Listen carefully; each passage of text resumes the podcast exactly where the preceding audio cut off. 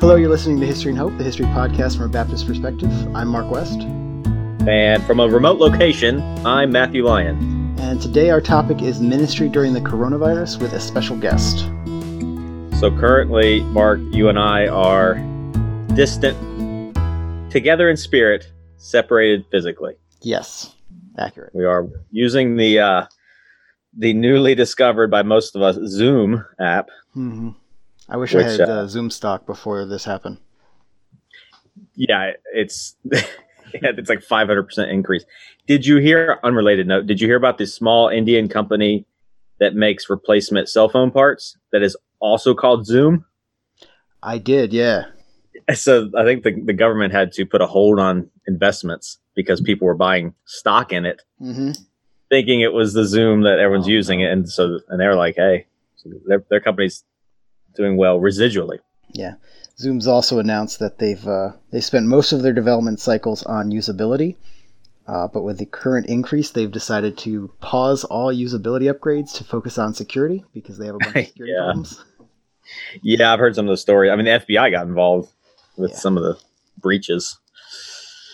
Yeah, that that would make for an interesting, uh, you know, church incident. Yes, it would. so okay so let me introduce our guest i'm here with uh, sung cho who is the pastor of faith bible church about about 15 minutes from us Yeah. so we've known each other for about what, a couple years now Oh, I think we met like about a year. it's only been a year Yeah, it's only been. it feels year. like forever take that how you want it's only been a year no it's been longer than a year okay, a little more than a year. was it january of last year I started January last Wow. year. feel like we've been through a lot together maybe that's why Yeah, just you know, pastor ages you fast. That is true. It's like one pastor year equals three regular years, um, right. especially when you're new. Yeah, so we met uh, about a year ago. Mhm. So you're the pastor of Faith Bible. We've been the pastor there for about a little over a year. Yeah, about fifteen months. Yeah. You have a PhD in New Testament from Catholic University, hmm but you went for MDiv. Where were you at? I went for ThM, Master of Theology, at Capital Bible Seminary. So all like it's a small school in Lanham. Well, it used to be in Lanham, but now it's in Greenbelt. Which is near DC. Right. Yeah. For our listeners at a distance. And then you so became the pastor of a church suburbs of Baltimore. hmm Yeah, similar to us. You are Korean American. I am. You've lived in the States for most of your life, correct? Yeah, I came here when I was eight years old. Mm-hmm. I'm almost 40, so yeah, most of my life. But you still have strong ties to your Korean culture, Definitely. family. Yeah. Yeah. Family grew up in immigrant churches. So Mhm. Your wife's Korean. my wife's Korean. Yep. And you're a Baptist, I am a Baptist. despite the name of your church, right. Bible Church. Yep. You're a Baptist. And so that's significant for our podcast because this talks about sort of Baptist history. Mhm. But today we're going to talk about the coronavirus, Mm. which is what everybody's talking about. So we have been doing a series on Baptist distinctives. Right. But I don't think anybody cares about that right now. as much as what do we do in the midst of COVID 19? I love that acronym. Yeah. I met with Mark Dever last week oh, okay. and asked him about Baptist distinctives. And I said, Have you heard of the acronym? And he goes, No, I've never heard of that. Oh, I was like, Hmm, okay. Well, you should get my new book coming out. you might think it's beneath them. Yeah. He's like, let me No, hear about yeah. Richard Sibbes. so actually, so I asked him advice about what I should write. And he said, Unfortunately, most of the pastors he talks to don't care about Baptist distinctives. Hmm, They may be Baptists, but they feel like a book on Baptist distinctives is like looking at the answers in the back of the textbook Hmm. instead of going to the Bible. hmm. and we both agreed that that sort of feels like you're starting over Yeah. with theology and with ecclesiology as if nothing had happened before now and we're all going to go right to the bible and figure it all out for the first time uh, so i think we agree that it's better to learn from the people before us and no need to start fresh but anyway applying it to this scenario which i think the, the covid-19 has exposed a lot of our ecclesiology Yes. When churches everything's going as normal, you kind of do what you've always done. And if you grew up in a Baptist church, you do things like a Baptist. But now that we're not allowed to meet, I think people's ecclesiology has come out. So you have met. When when did you stop having meetings? Well, um, so actually, speaking of Mark, I went to the Weekender. Oh, that's um, right. You were at the Weekender. Right. So, two weeks ago, three weeks ago. Yeah, uh, two three weeks ago. Yeah, almost coming up on three weeks. Yeah. So I actually had a guest speaker come and preach at my church Okay. at uh, March 15th. So that was our last regular church meeting. Right. Right. So yeah, Nate Allen was there. Mhm. He's from Kentucky, starting a church in uh, near Louisville. So he texted me during the time, and he said they're deciding right now whether they're going to shut the whole thing down the first night, Yes, that was and they ended up shutting it down the next day, right? well. So, So, it was a Thursday. They definitely canceled the Sunday service um, and everything that happened on Sunday, actually. So, which was supposed to be the highlight of the weekender, Right. um, watching everything going on during service and everything. The members meeting that was going to take place, the Mm. prayer meeting, but that got all canceled. But they decided to have the weekender go on until Saturday. Okay, so you still got to interact with Mhm. Leeman, Dever, Yep. yeah, elders. Well, that was good. So that, but that was the shutdown week. Yes, it was. Yeah, so we didn't have service either. So that was man, that was only what three weeks ago. Yeah, That's talk about it just seems like. I mean, yeah, I'm just Yeah. paying attention to Governor Hogan. I know. He, well, he's taking it seriously, Right. unlike some governors. right. Uh, no, I think he's doing his best to protect people in this in this particular scenario. Okay, so you haven't met physically with the church. No. there's been no gathering. Same with us. We haven't met either. We had small groups the first Sunday in several locations. Um, when it was still sort of suggested Mhm. groups of 50 or 250 or something, Mhm. we met in small groups. But since that's that two weeks ago, we haven't had any services. Mhm. Uh, so since we can't meet together Mhm. physically, don't you think it's a good idea that we sort of replicate what we would normally do digitally so that people can sort of have the experience of meeting together in a church service? So does that seem like a good second option? Well, it goes back to what you said about exposing what we believe, what the church is, what is the local church, um, what is our ecclesiology, and I think it's all coming out and in, the way we're supposed to be doing church. Right. And what has been helpful uh, in understanding what to do here is to try to understand what exactly is the church. And I think the church is a gathering Mm-hmm. is a gathering of believers. I was never comfortable with the idea of an online church because I don't think that's truly a gathering.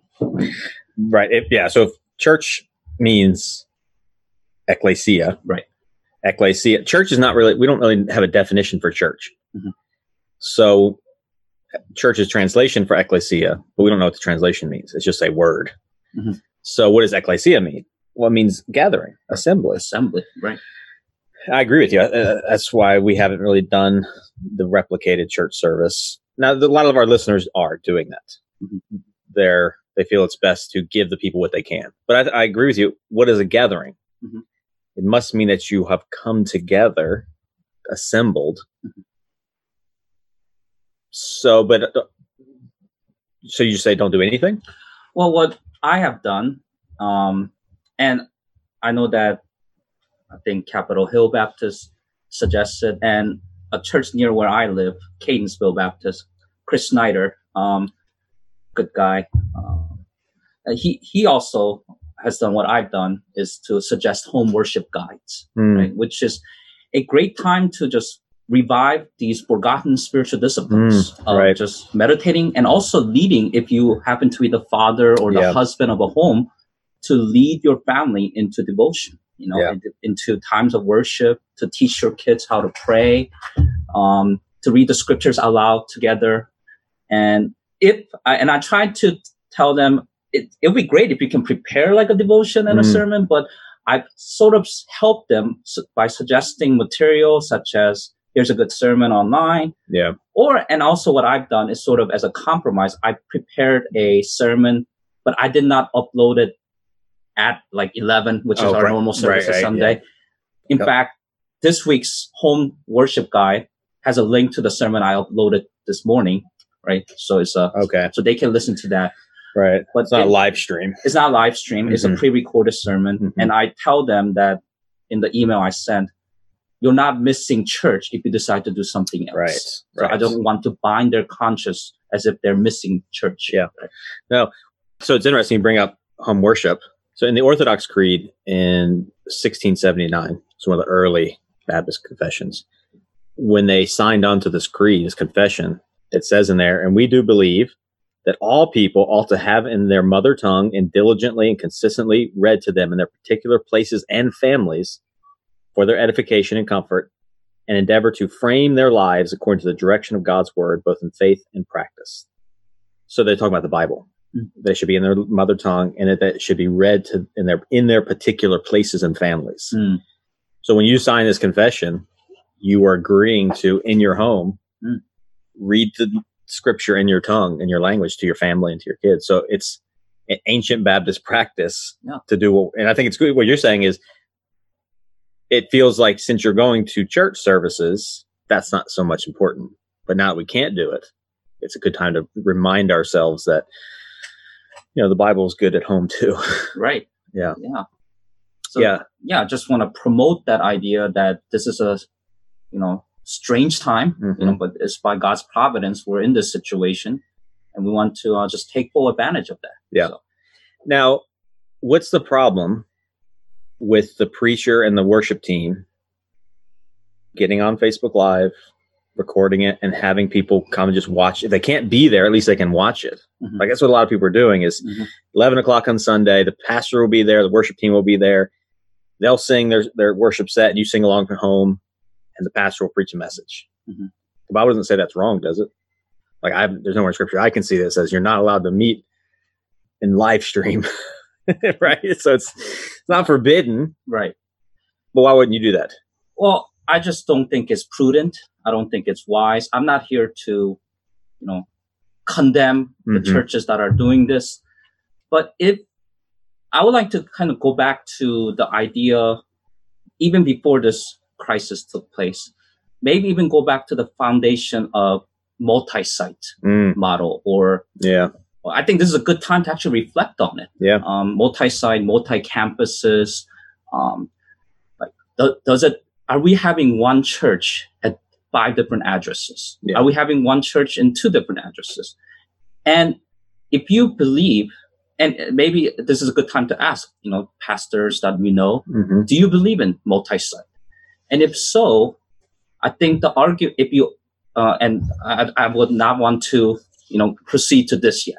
But if you don't believe in multi-site, hmm I would ask you how I would ask you to think about why would five addresses not be one congregation, and now the home address of a member Mm. and the church address, why would that be one church? right. Right. So if you can have five addresses Right. in a church of 400, Mhm. why not 400 addresses? Right. Where everyone's connecting via a, a live stream.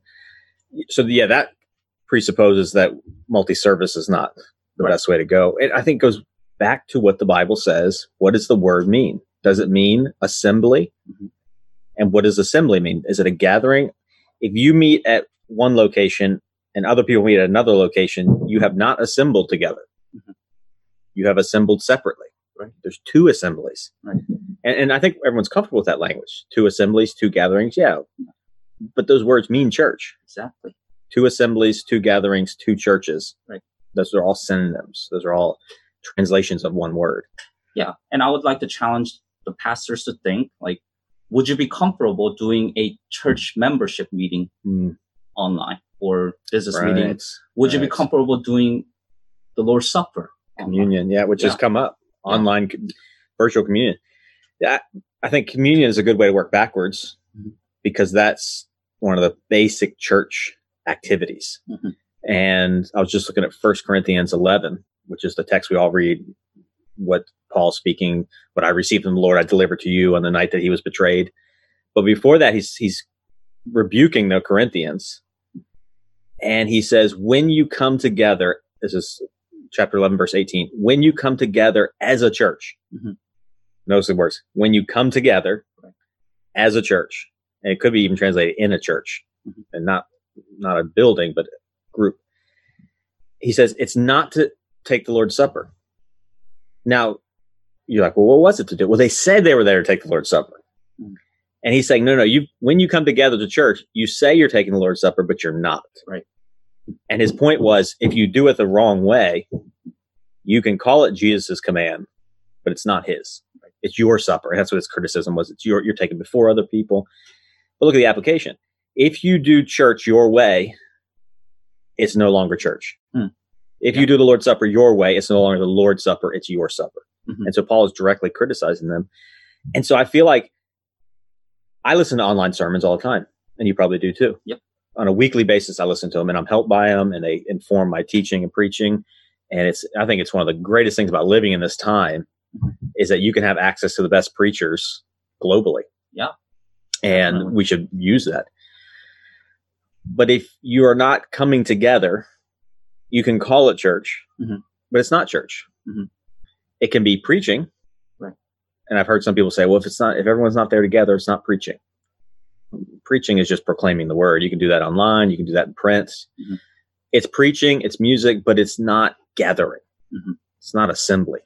And so I think the problem I have with the live stream version is it gives the appearance that there's a gathering. Mhm. The the camera angle is on the preacher, which is normal, with with the assumption that there's people there watching. Mhm. And so you feel like there's a church gathering. Mhm. But if you turn the camera around, there'd be nobody there. Right. And and it's not that the sermon it's not that it's wrong to live stream a sermon or music. It's this idea of we're going to give the appearance of a gathering Mhm. when there is no gathering. Right. So I, I think it's ironic. Online church is like saying dispersed gathering, Right. It's an oxymoron. a separated assembly. Right. It can't be both. Right. It's one or the other. Now, I think, like you said, I think most of the pastors, and I would say all the pastors I know who are doing online church, what they call online church, what's their motivation? Well, I I think the motivation. This is where I think that we can all agree Mhm. that we care for our members. Mhm. Right? We care for um, just the congregation. We want them to stay engaged. We want Yeah. them to um, just contribute to be part of the community. Yeah. And I just think that at what cost? Is it at the cost of compromising a great definition, Yeah. a biblical definition of what the church is? Yeah. So Yeah, no, I, I think it's important to highlight the pastor's motivation is we need to feed the sheep. yes.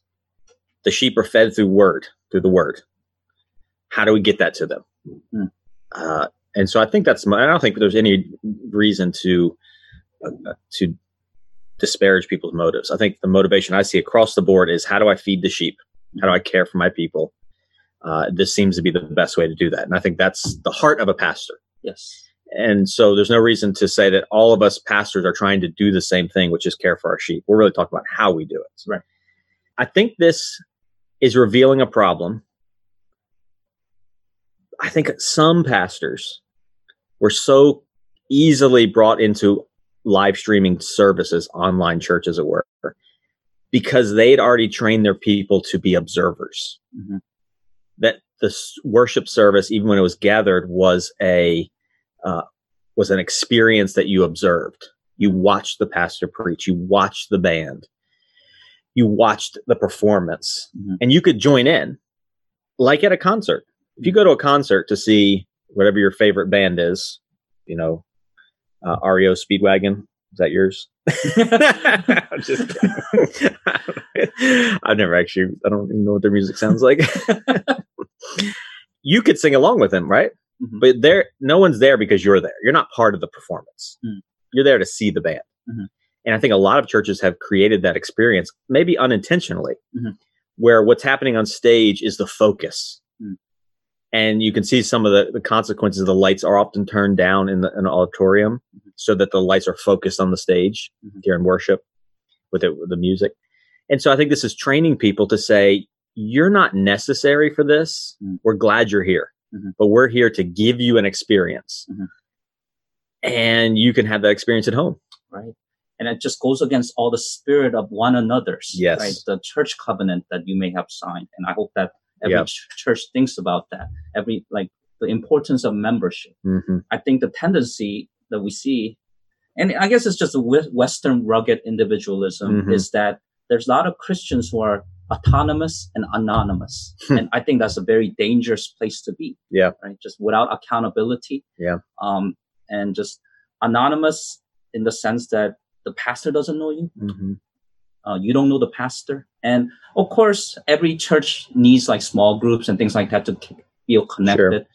But I remember talking to a neighbor who said, uh, who knew that I was a pastor, who just moved in, I think it was like last year, and said, "I- I'm the pastor of this church right down the road. And he said, I just simply asked, what church do you, do you go to church? hmm He's like, oh yes, I do go to church. And my pastor is Joel.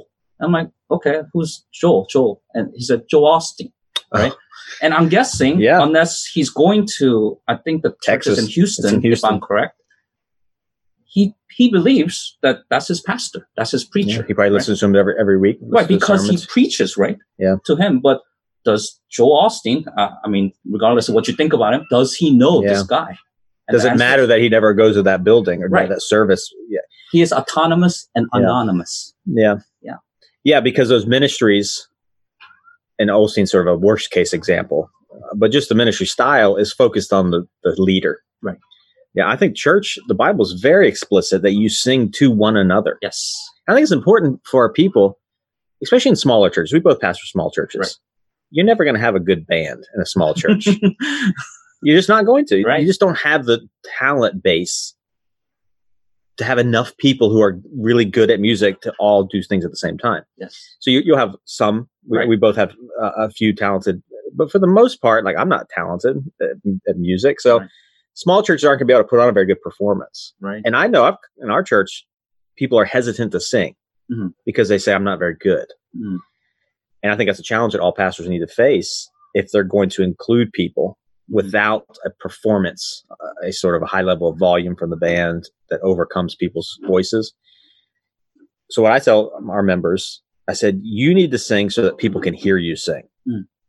Not because you're any good, but because it's important that they are sitting near you and they hear you singing the same thing they're singing. Mm. And they say to themselves, Oh, I'm not the only one that believes this. yes It's not just the pastor up there who believes this or the worship team. Because everyone's like, oh, they're spiritual. Everyone knows if you're on stage, you're spiritual. Right. They need to hear just a regular person. Right. You know, the older person who doesn't have a very good voice anymore because of age, they're still singing. Mhm. The person who doesn't know the words very well and they stumble, but like the fact that you're trying to sing along is a assembly of voices, a congregation, a gathering. And I think that's why the Bible says sing to one another in psalms, hymns, spiritual songs, Mhm.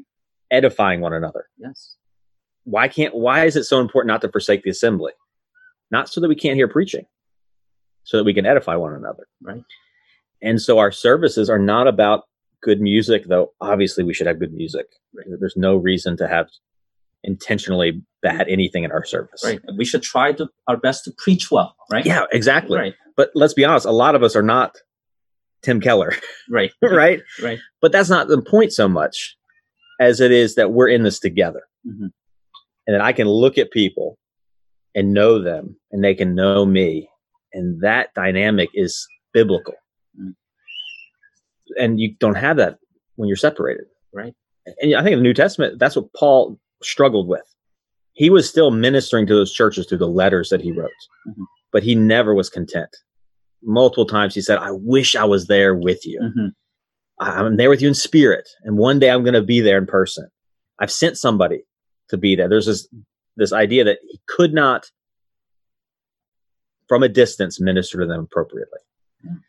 and that's he was given the best what their version of online sermons were. it, was the, it was the New Testament. exactly Yeah. So it, it, and I think he was in sort of the same isolation. He was in house arrest. Mhm. He couldn't go, just like we're all kind of in house arrest to a degree. Right. So he sent a letter. Right. And so I think that's what we're doing is all of us pastors are finding ways to minister at a distance. Mm. But we should be very careful not to say this is okay or this is church right or a substitute or a substitute. It's not a substitute. It's it's something else. Yeah. Uh, it's it's a letter. Right. You can never have church by letter, and so we really can't have church by digital streaming.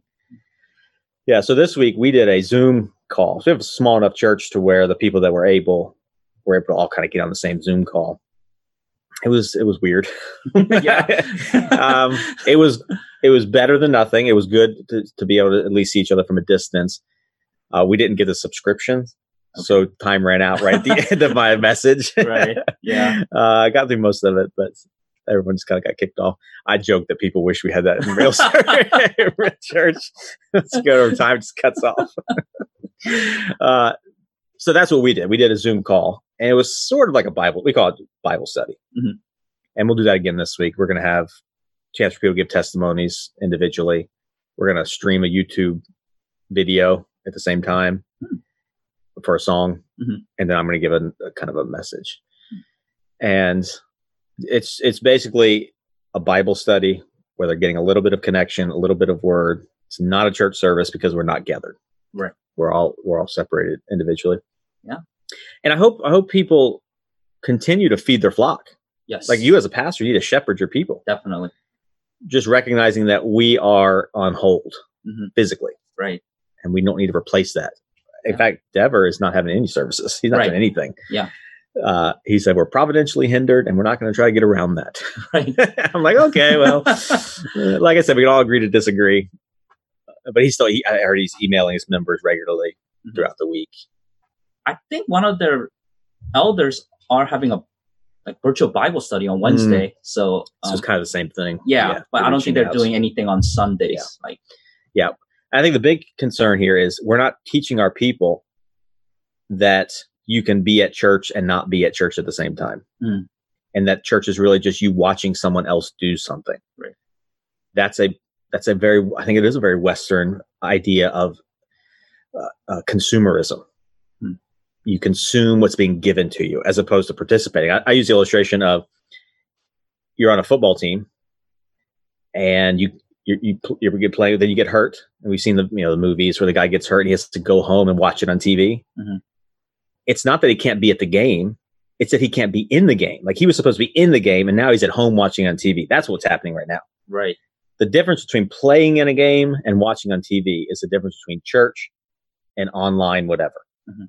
You would never say, well, like, well, it's better to be at the game. It's like, but we're not supposed to be at the game. We're supposed to be in the game. Mm, So we are part of the team. When the when the church sings, we are all part of this the group that sings. right. Being at the church was Yeah. never an option. You were supposed to be the church. Yeah, you're be the church. Right. You, when Be you gather, gathering. yeah. Pa- Paul said when you gather as a church, Mhm. and even preaching, you know this. People can be a part of the preaching, even when they're not the speaker. Mhm. Uh, the way they interact with you. Yes. Uh, we both have churches that are your church is predominantly white, Mhm. correct? Right. Uh, so the and, and our church is a predominantly white cultured background. It's a very quiet church, right? Like yours is too.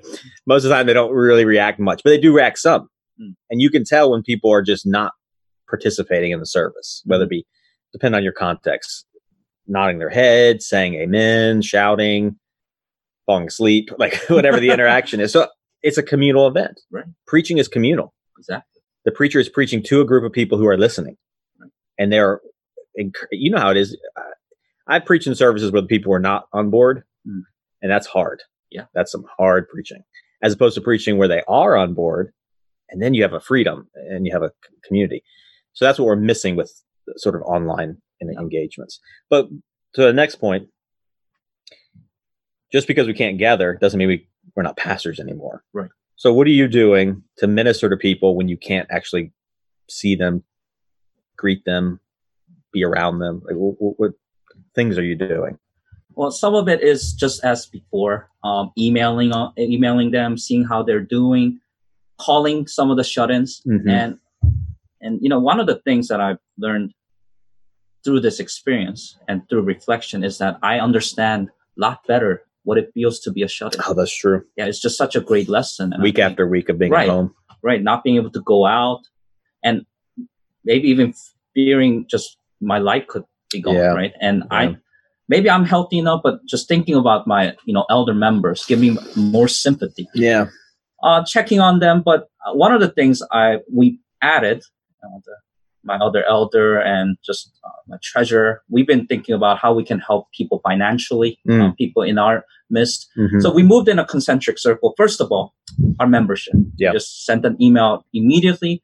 Did any of you lose jobs? Are you guys getting paid hourly wages? Just to see how that goes. Yeah. And then we looked around to people who come to our church who are not members. Mhm. And then we also thought about ministries in the area that could use support from us. Yeah. And now, um, you know, with some discussion, maybe even look beyond that to um, our neighbors and Mhm. people, just each member to look, keep an eye out. So, the, in terms of um, just because of this, uh, all the connection to the economy, the first thing, in addition to what we normally do in member checkup and care, is to see how they're doing financially. Yeah. Yeah. Which is a big thing when you can't work. Right. yeah. And if you were just barely making it before, Mhm. now you can't work. Right. Yeah, that is that's important. So you email, Mhm. phone calls. Uh, we've been doing the same thing. Yeah. We we actually split last week. We split our membership up among the elders. We all called them, Okay. and now we're t- making sure we reach out to at risk people. We're gonna send out an email. Then we're gonna have the Zoom meeting on Sunday, and we're even thinking about doing Zoom uh, small groups where I lead like a Bible study with like five or six people, where we can actually have. We haven't done that yet, but just another way. I think that's where we have to be creative. But I think it's interesting what you said about it. Now you know what it feels like Mhm. to be limited, Right. to be isolated, to be restrained. Yeah. And that's how people have been feeling for years in a Yeah. lot of cases. And I think the coronavirus, people, you know, why God send it? It's this or that. I don't know why any of that, but I know that He, God does use these things Mhm. To reveal and to train. And I think that's one of them is to realize how important and how much for granted we take liberty, travel, gathering. Mhm. And many people in our church can't do that. Right. And so hopefully we have more of a sympathy and Yeah. empathy for them. and it goes beyond just the shut-ins and the elderly members to uh, people, uh, believers in the world who never could have a normal gathering. Yeah. Right. Like missionaries or Yeah. uh, people who are in underground churches. Right. Yeah. I mean, they have, in a sense, a church because they're gathered together, but they couldn't do it openly. Right. Right. Um, Yeah. They didn't have a building to gather at. So, Yeah. It's very limited. Now, one thing that you have a special insight into, and we've talked about this, is the impact it's had on Asian Americans or just Asians in America Mhm. or Asians, I guess, supposedly globally. Now, you mentioned, I think the first time I heard you say something when we met three weeks ago and how you were at the gym and every time you coughed, people would look at you. So you obviously look Asian and most white people can't tell the difference between the, how many Asians are there? A billion, two billion. Yeah. Yeah. Billions of Asians. We are are not trained to distinguish between the thousands of different ethnicities within that. So I just read that there have been, I think, a thousand new cases of anti-Asian attacks, physical attacks, verbal attacks. I've seen people I follow online uh, post pictures of, of printed things uh, t- attacking Asians. The FBI has put out warnings about it, about the rise in, uh, um, I think in New York, something like 500% increase. So, and then I read recently someone else saying that every time there's a public health crisis, there's a rise in attacks on some group. Mm. So you've experienced this in a different way than I have for cer- for sure. Right. As a white person, no one's looking at me, even though I could have coronavirus right now. Right. More people don't have it in America than more reported cases in America than anywhere. Yet people look at you differently.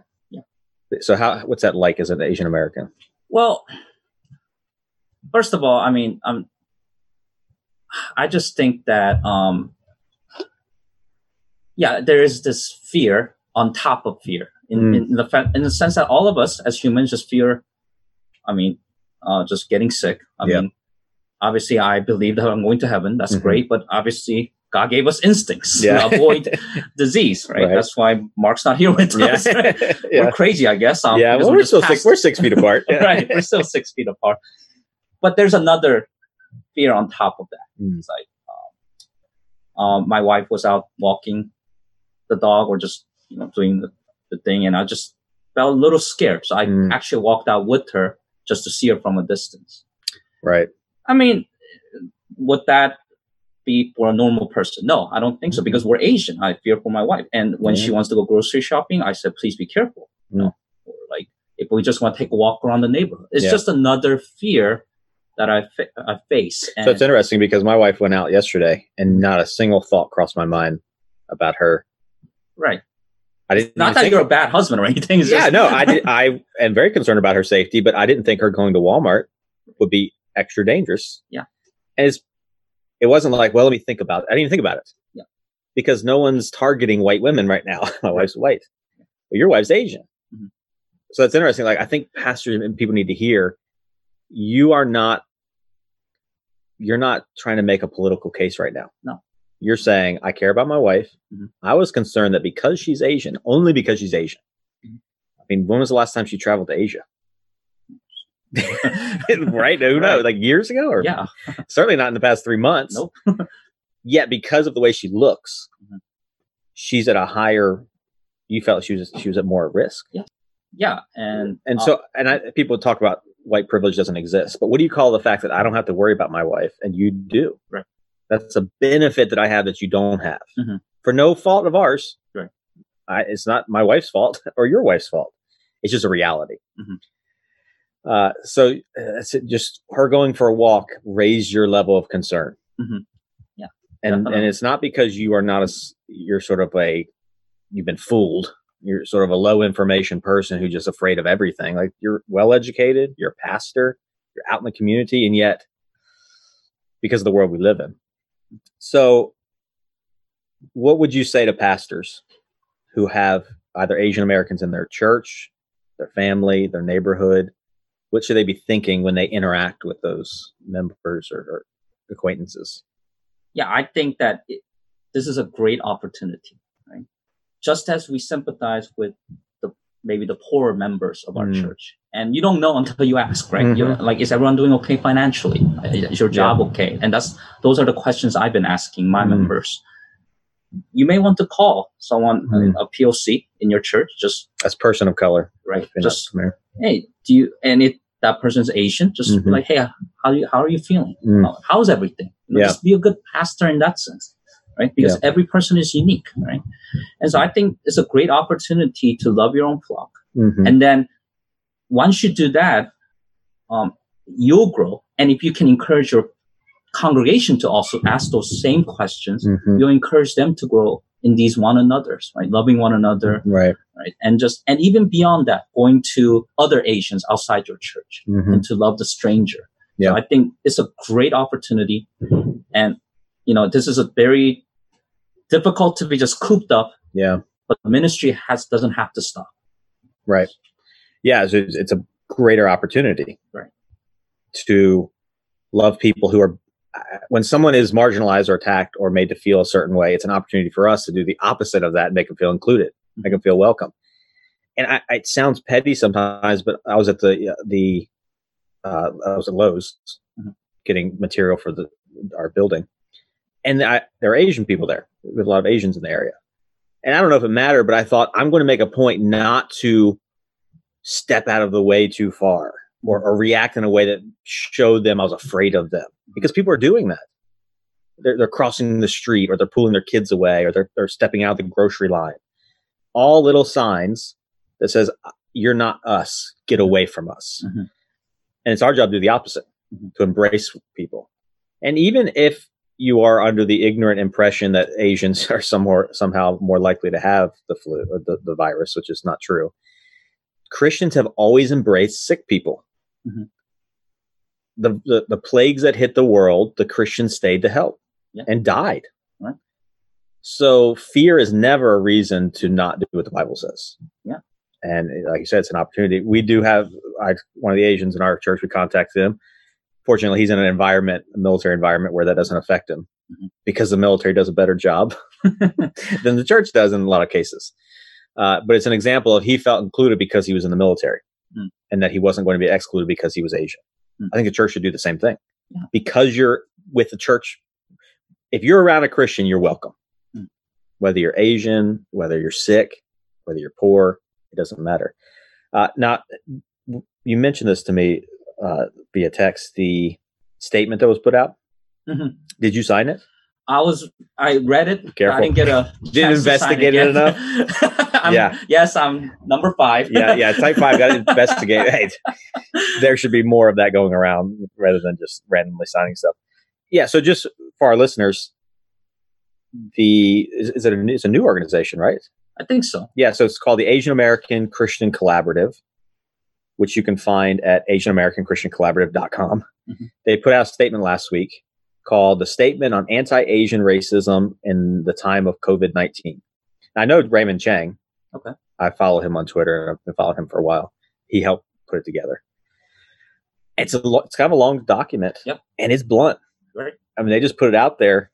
Hey, things are not good for a lot of Asian Americans because we're being targeted and we're being attacked and we're being made to feel like we shouldn't be here. Mhm. Uh, and that that's a hit. And they give it the history of it. It's called the Yellow Peril, Mhm. where when bad things happen in certain s- environments, the Asians are looked to as the danger. Mhm. You look at uh, World War II Right. with the Japanese, Japanese, internment yeah. camp. Some of those, some of those Japanese in those camps had sons fighting the Germans Hmm. in the American military, like Right. literally being killed for America. And at home, their dad, their mom, their granddad were locked up in another location. And it was this fear. And and they give more examples of that's happened more than the Chinese Exclusion Act, where widespread government actions or local actions saying because you're Asian, you're dangerous. Mhm. That's part of American history. Yeah. And here it is reemerging. Right. The past has not disappeared, it's still affecting the present. And so the statement is is a way to to understand that. Yeah. And so I signed it. Um, I'm not quite as an investigator maybe I should be. Uh, our church hasn't signed it as an entity because we're we're we don't work that way, but I signed it personally.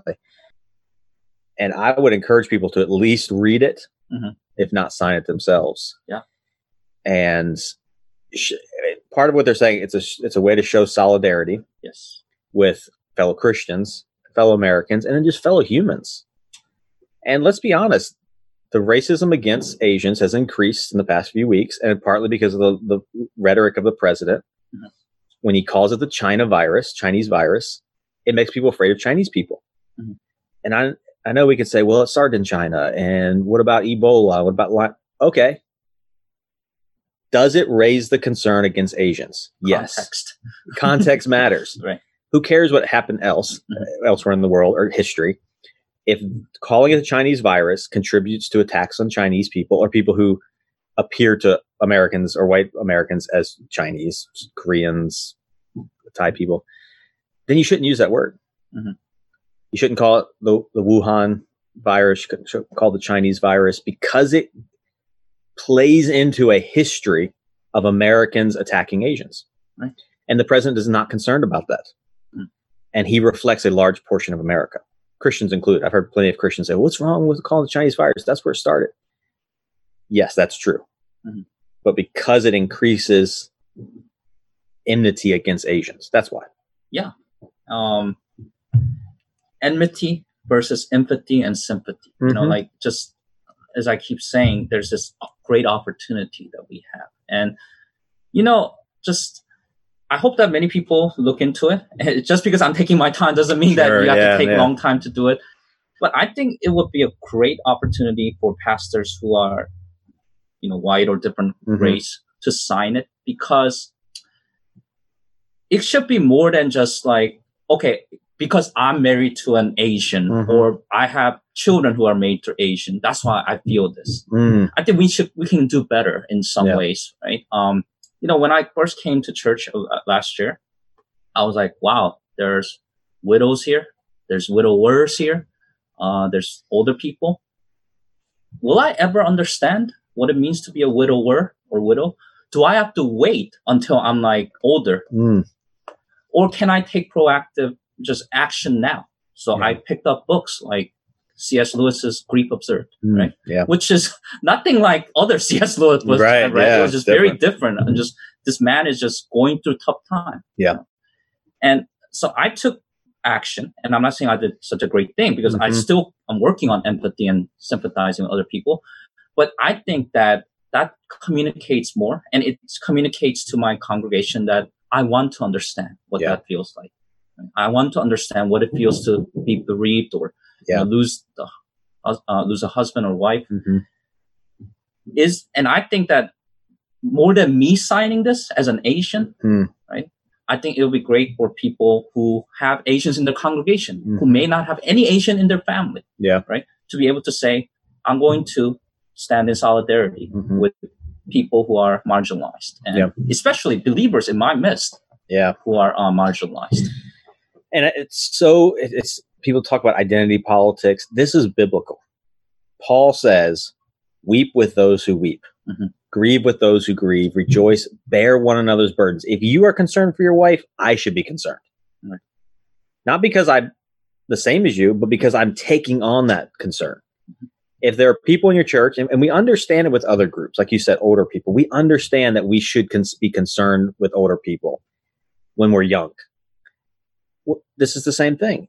If there are people in your church or in your community who are afraid because they're being targeted, then we need to stand next to them and not wait till we're targeted. Right. That's not what the Bible teaches.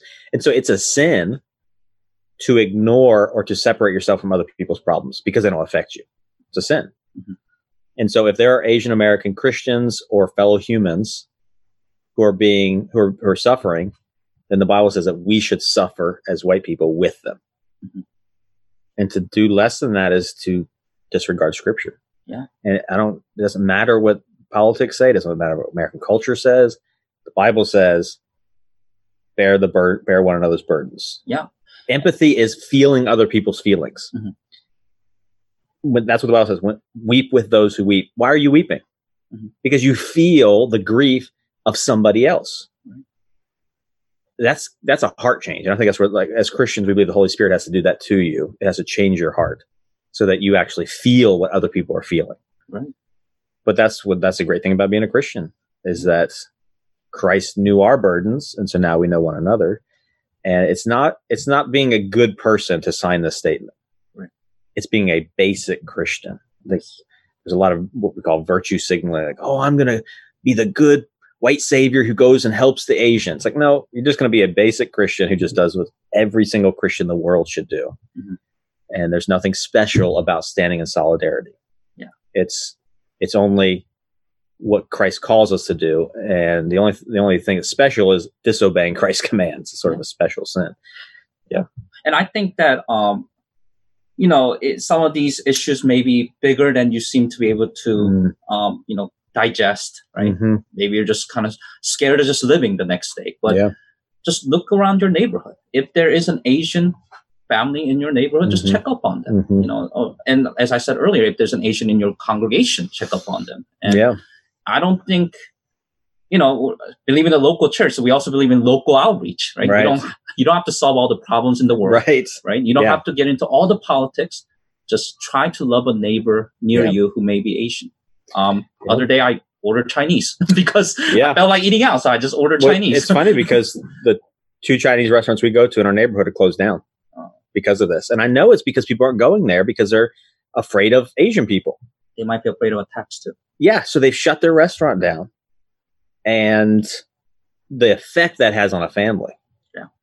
Bec- when what should be happening is all the Christians, and there's a lot of Christians in this area, are making a point to go and help them, which is not happening.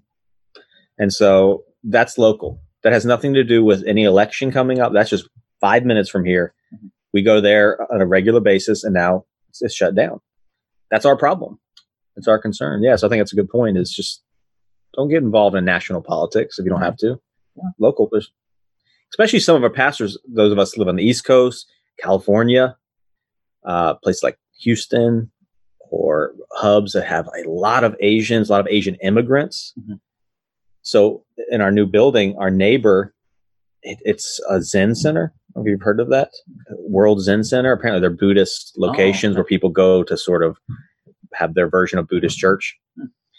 And I don't know who's, I, I don't know if they live there or if they just sort of come in as interns. But the lady there came out and greeted us because we're right next to each other. She couldn't speak any English. Hmm. And I know, she, and I could just sense from her, this was a few days ago. It was almost like she was saying, Hey, I'm okay. Mm, Like, I just want you to know who I am. I can't speak any English. I know you're going to think I just came over from China. I don't know if she was Chinese or not. And it was a time for me to, like, I went up to her. I, Of course, I kept six feet distance, social distancing, but I was very, in a very, it was no burden on me mm-hmm. to just greet her and say nice thing and try to say hi to her. I think that was an opportunity, right? Sort of a gracious opportunity for me to be just a basic, decent human being. Yeah. to someone who I know is afraid. And you doing that versus me doing it right. actually has bigger impact. Right. It can has this opportunity show to show the love of Christ, mm-hmm. right? Yeah. That you're different, but you're still willing to love your yeah. neighbor. So yeah, and I think we should pray to that end. That we should pray that God. I, I couldn't have planned that meeting. That was out of my control. So I think we should pray for the opportunities, but also pray for the preparation beforehand. Mm. Like many times we have opportunities, we don't know what to do. And so hopefully, you know, you coming on the podcast is a little bit of a way for us to say, here some things to think about. Prepare yourself for when God puts somebody in your path. Like the Good Samaritan. Hmm. I think the Good Samaritan is a picture of Christ, but the Good Samaritan knew what he was going to do for anybody he came across before he came across that person. Hmm. He didn't have to decide in the moment, like, oh, what do I do? I know, look up a podcast or read a book. He'd been prepared. Mm-hmm. And if it's a type of crisis, because that's crisis of nature, we have to be prepared before the incident, before the, the crisis. And I think this whole crisis is showing us that myself included, I'm not quite prepared right. for how to handle these sorts of things. And I think it's God's way of showing us room to grow, yeah. room to uh, use creative ways to minister and to reach out to people and be thankful in all things, even pandemics, because they brought to light issues that we've been ignoring. Definitely. So, well, thank you for coming on the uh, podcast. I almost asked you to bring me some Korean food. well, not some Korean, some Asian food from your part of town because they're still open up yes, there. Yes, they are. I, I so, thought of that. Sorry yeah. about it. But I drop it off. I know, I meant to call you. But practically, that is something people can do. Just order Chinese. Yeah. And just be normal about it. Right.